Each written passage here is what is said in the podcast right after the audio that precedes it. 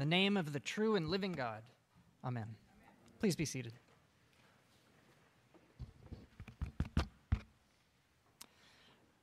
Some years ago, I tried my hand at screenwriting. I learned many things when I did that, including the lesson that screenwriting is definitely not my calling. But it is a fascinating pursuit, and I'll never look uh, the same way at a play or a movie or a TV show now that I can kind of imagine what it's like for that individual who sits before the blank screen and has to create and, and give that starting script that everything else will flow from. In one of the books that I encountered when I was reading up to learn about how does one write a screenplay is a classic of the genre. It's written by a man named Syd Field, and the book is called Screenplay. Uh, Syd Field, when he was a young man in Hollywood, um, beginning to make his way as a writer and, and working with a production company, his job was to read all the screenplays that came in to the company where he was working.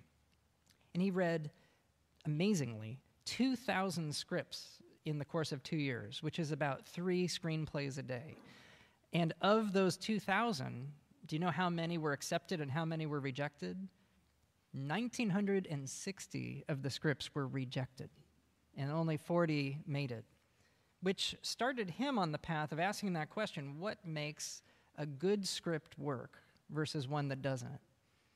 And so his book uh, lays out many of the principles, but one of the key principles, one that's always stayed with me after reading uh, what he had to say, was the concept of what motivates people. What motivates your characters? In a movie, movies are interesting because you see people do unusual things.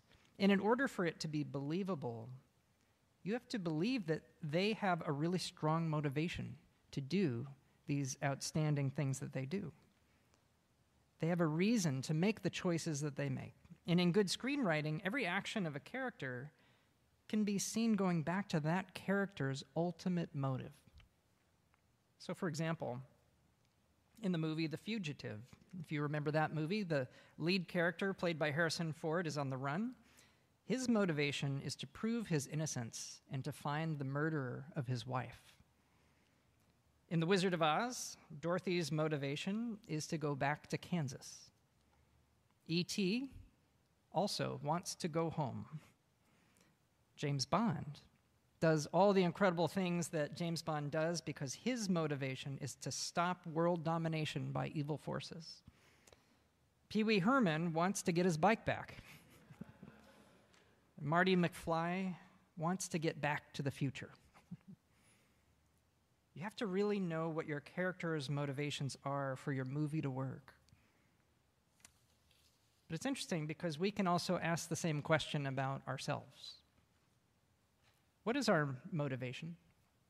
What is it that has power over us that causes us to make the specific decisions that we make every day? We make these decisions every day dictated by whatever the motives are that have power in whatever moment it is. And I don't need to tell many of you here in Washington, D.C., that to be good at politics to be good at lobbying, to be good at advocacy, you have got to know the motivations of people. We may also ask ourselves are there short term motivations that we are responding to as opposed to perhaps more important, longer term, bigger motivations? Perhaps motivations that are even more deeply aligned with our main values that we hold. It's a reality that the various motivations that we live with are often in conflict with each other. And so, in other words, are we responding sometimes to an immediate motivation rather than a more important, deeper, and less convenient motivation? Our diocese here and this church has been involved for some time in what we call care of creation ministry. In other words, looking out for the environment. It's about our responsibility to care for the planet which has been created by God and entrusted into our care, and is also to care for those who will live with the results of any of our actions, including those who will live in other generations that will live with the results of the decisions that we make today. And so, care of creation requires having motivations that encompass more than just our short term interests, but these larger sighted goals, larger values. And so, whether it is a motivation based in fear or a motivation based in hope, we all have these forces that strongly drive the decisions that we make and that have power. And when we speak, as we do on this Sunday in the year, about Christ as King, it's good to think about what that means and how that is about power. So, Christ the King, I think, is a little bit of a, a challenging Sunday because we don't live with a king.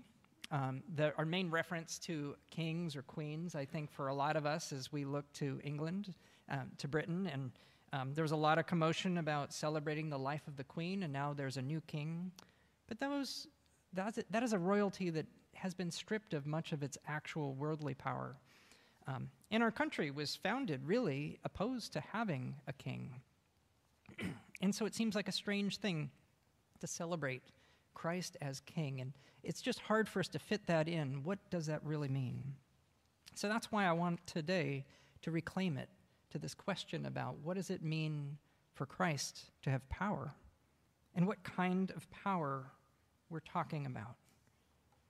Christ the King Sunday was begun really not that long ago in 1925 by Pope Pius XI, and he started this day as a tradition for the church out of a desire to point people away from the things of this world that rule the hearts of humans, and instead to point us to the rule of Christ and his reign of love, which looks very different from the reign of the powers of this world.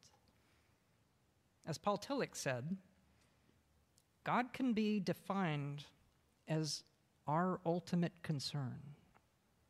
You might say, our ultimate motivation. And yet, we need to be reminded that this is the reality almost every day when other concerns and other motivations come and cloud our view. This also, Christ the King Sunday, is the last Sunday of the church year. Uh, we begin the new year with next Sunday, which is the beginning of the season of Advent. And so, from a screenplay standpoint, this is the finale.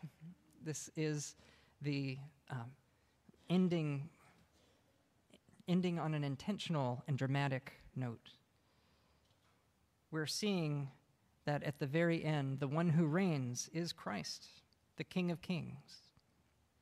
One who is a king that is not about the love of power, but is about the power of love. In Jeremiah, the first reading that we heard today from the Old Testament, Jeremiah says, Woe to the shepherds who destroy and shatter the sheep of Israel, and scatter the sheep of Israel. The word shepherd in his context, is a code word for kings and princes. Woe to the kings and the princes who destroy and scatter the sheep of Israel. Woe to them who lead their people astray. Jeremiah was writing in a time of warning when the people of Judah were facing exile by the Babylonians, and the king at that time was named Zedekiah. And the nickname Zedekiah for this king means God is my righteousness. The name was given to him as a warning, to remind him that although he was a king, there was a king above him, and it was from that higher king that he got his righteousness. His kingship came from that bigger, righteous kingship. And do you notice at the very end of this reading from Jeremiah, he says, There will be a new king a new king that is coming with a new name, and his name is God is our righteousness. The one who will also be called God is with us, Emmanuel. and we get another glimpse of what this true kingship really looks like in that surprising reading that we have for this day in the gospel. Jesus being crucified on the cross, Christ the King being crucified next to two common criminals. And do you notice who calls him king? He is called king by the soldiers when they mock him. They make fun of him and deride him, calling him king, and there is a sign above him that says, King of the Jews.